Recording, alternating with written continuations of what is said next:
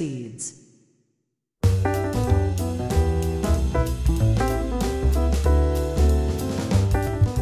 皆さんこんにちは。映像クリエイターのさくです。クリエイターを目指すあなたに毎日一つクリエイティブの種を届けるラジオ、クリエイターズシード、今日もよろしくお願いします。はい、ということで本日は12月の23日土曜日となりました。週末ですね、いかがお過ごしでしょうか。本日神奈川県湘南から発信をしておりまして、今日のお天気快晴ですね。いや本当に見事な晴れ間というところで、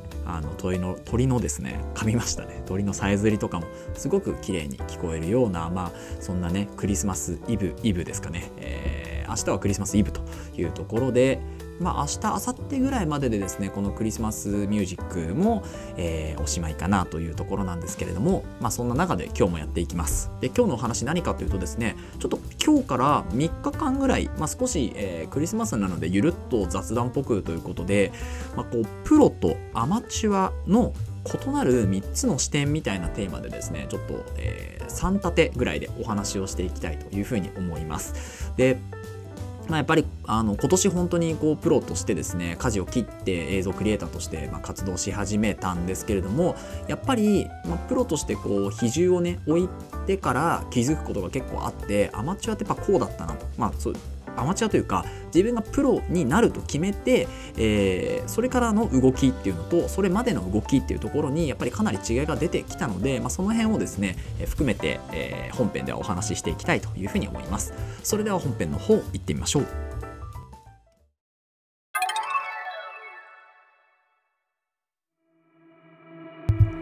はい、ということで本編です。本日はですね、プロとアマチュアの異なる3つの視点ということで、3本立てでお話をしていきたいというふうに思います。本日はですねパート1ということで、時間ですね、この時間をテーマにお話をしていくんですけれども、そもそもプロとアマチュアの境界線というのがですね、本当に副業とかね、そういうところが盛んになってきてから明確な境界線とかやっぱなくなってきつつあるかなと思うんですよね。プロとは何かアマチュアと何かみたいなところではなく、なんか本当に一部のトッププロたちのことをもうプロみたいな形で、その他は全部アマチュアみたいな形になってしまうかもしれないと。最前線でやってる方以外はですね、プロじゃないんじゃないかみたいなところもあれば、やっぱりお金をね、プロフェッショナルってやっぱりお金をもらうことがプロフェッショナルの第一歩というかいう形になるので、スキル、自分の持ってるスキルをですね、お金、金銭的な価値に変えていくっていうところが、それをお仕事なりわいとしている人は、プロなんじゃないかなと思います。なのでアマチュアっていうのはやっぱりお金をもらってない人ですよね。本当に趣味とか、その趣味の延長上でやっているような、今それが仕事になるからアマチュアとプロの境界線がないんだなと思うんですけれども、本当に趣味として、金銭的なものはなくやっている方に関しては、アマチュアっていう形でここではくくろうかなと思うんですけれど、やっぱそこだとですね、視点っていうのがそもそも、視点っていうかもう考え方ですよね、価値観みたいなところがやっぱり結構変わってくるなというふうに思うんですよね。で、今回に関しては時間というところをテーマでお話をしていくんですけれども、そもそもやっぱりプロとアマチュアの場合だとですね、時間の感覚っていうのがかなり違うんですよね。で、プロっていうのはやっぱりお仕事でそれをやって、それでご飯を食べていくみたいな、ご飯を食べていくっていうか、それで生活をしていくっていうような形ですよね。ご飯は別に食べられますけど、ただ、それを主軸として、金銭的な、ものを得てですね、それを、生活に回していく、もしくは自分の投資に回していく、機材投資、自己投資に回していくっていう形で、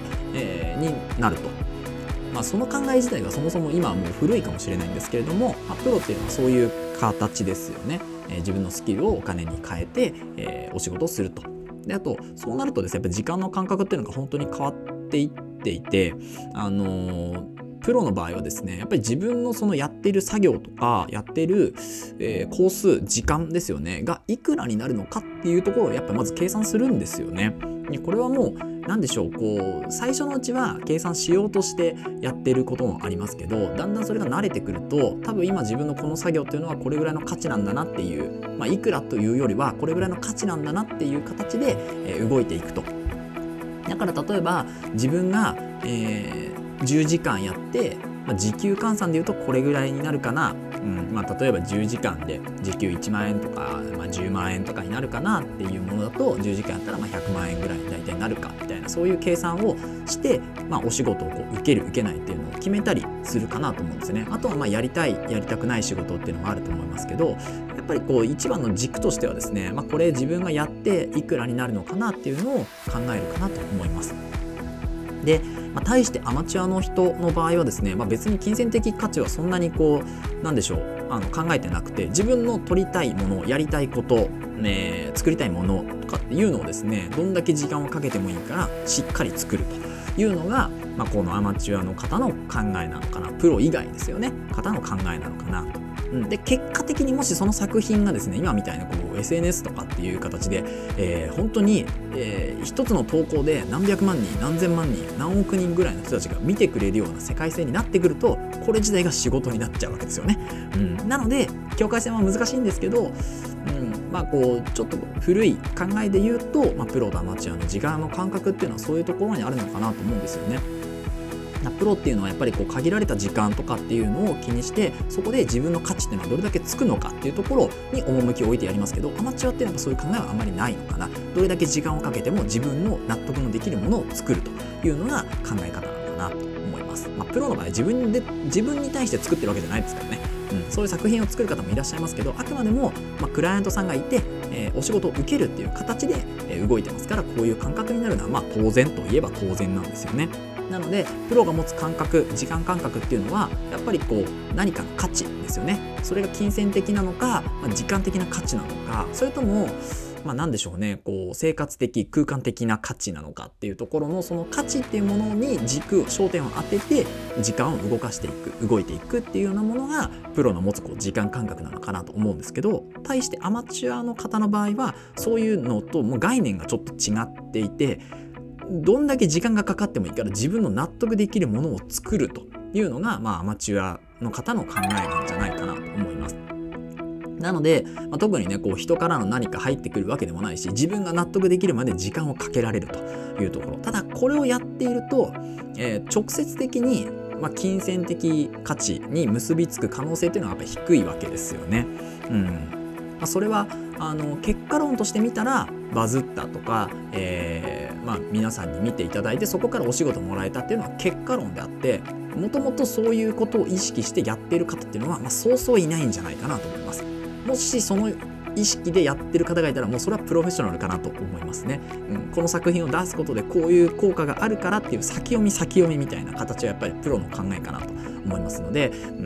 だからプロの意識を持ったアマチュアさんがもしそういう形で、何かこう広告的にドンと広まったりすると、それはもうアマチュアじゃなくてプロという形に、そういう私の場合はそういう認識なんですよね。なので、今回この時間というところをテーマにお話をしたんですけれど、やっぱりこうプロになりたいというか、プロになるというふうに決めた場合ですね、このポッドキャストを聞いている方でもやっぱりクリエイターさん、プロのクリエイターとして、なっていきたいというふうに考えるのであれば、まずこの時間感覚っていうところを少し見直す必要があるかなと思います。やっぱりアマチュアのような時間の使い方をしていると、なかなかこうお仕事をもらうというか、お仕事を人と一緒にやるっていう、そういうこうステージというか、そういうフェーズにやっぱり立てないんですよね。なのでそういう場合は自分で YouTube チャンネル立ち上げるとか、自分の作品をいろんな人に見てもらうようなプラットフォームにやっぱり行く、自分でそういう場を作るとかっていう形になってくると思うんですけど、プロの場合はある程度やっぱ人がいるところに自分が入っていって、その人たちとお仕事をするというような形になってくると思いますから、そうなるとやっぱり時間感覚、いろんな方の時間っていうのを気にしつつ、自分の時間も気にしつつ管理してやっていくっていうスキルが結構求められるんですよね。なのでこの辺りをプロになると決めた方はですね、意識されるとプロとして活躍というか、お仕事ができてくるんじゃないかなと思います。でそうですね、だからアマチュア、自分もやっぱりこの今年本当プロになるっていうところで、いろいろこう、身の回りの仕事だったり何だったりを整理して、こう一本化みたいな形、半一本化みたいな形には、なってるんですけど、だそうやってなってった時にやっぱり時間というものをすごく大事にするようになったし、なんか先にっていう形を見通すような、もともとね仕事柄元の仕事がそういう元の仕事っていうかそういう仕事を、先にねいろいろこう、予後予測っていうんですけど、そういうのを考えて動くっていう仕事だったので、慣れてるっちゃ慣れてるんですけどやっぱり、そことはまた違うこう時間の感覚がですねこう身についたというか、なのでこのなんでしょうね、プロになりたい、なりたいって言ってる人はやっぱりなれないかなと思うんですけど、プロになるっていうふうに決めちゃって、そこから自分の時間っていうのをいかにどう使っていくかっていうところで、プロとこうアマチュアの、差が出てくるんじゃないかなと思います。これはね難しいところで、クリエイターっていう存在がそもそも本当に今メジャーになってきていて、もともとはやっぱりこうプロフェッショナルっていう方々がいろんなね、職人さんですよね、それこそ、クリエイターなんですけどクライアントワークでやっている、どっかに属してやっているっていうのが、日本のこう中心だったんですけど、それがやっぱりこの、感染病で、パンデミックになって一人一人の時間をやっぱり見つめ直すっていうのが増えてですね、結果的にそれが、個人事業とか、企業とかっていうそういうこう今までの日本にはなかった少なかった働き方っていうのを、開花させていったというような、動きになってくるかなと思うんですよね。なんですけどやっぱりこう今まで組織の中で動いてきた人っていうのは、組織の中で時間をコントロールされていたの部分があるので、自分でいざ時間をコントロールしようとするとなかなか難しいかなと。でそのまま、組織の中にいた人がいきなりじゃあ一人でプロになりますって言ってプロになれるかっていうと、そんなに甘くないかなと現実はね、なので、私も、組織の中にいた人間なので、その辺がこうなかなか難しいなというところになりましたけど、だいぶねこうやっぱりクリエイター業やって3年目になって、3年目でプロとしてやっていこうというふうに決めて今があるので、だいぶその辺はこう感覚的に養った部分はあるんですけど、ただ、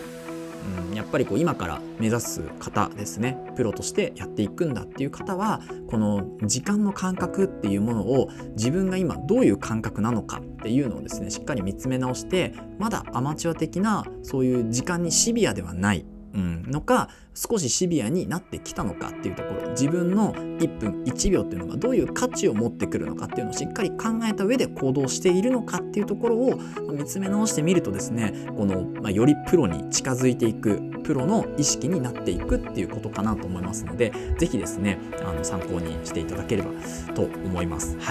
で今回でその、プロとアマチュアの異なる3つの視点パート1が終わりまして、次、明日ですねパート2。パート2はですね、結果ですね、プロとアマチュアの異なる視点ということで、パート2はね結果です。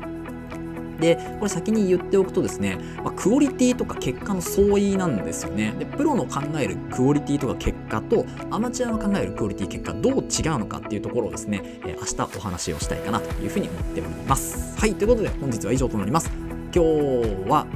日はじゃないですね、この放送ではクリエイターとしての考え方やテクノロジーやガジェットの情報、作業効率を上げるコツ、サイト、ツールなんかを中心に紹介をしております。リスナーさんと一緒に一流クリエイターを目指すラジオを作っていますので、応援いただける方はぜひフォローの方お願いします。またラジオの感想や質問は Google フォームもしくは Spotify でお聞きの方はコメントからいただけると嬉しいです。 X や Instagram、 ブログもやってますのでぜひ遊びに来てください。それではまた明日お会いしましょう。ご清聴ありがとうございました。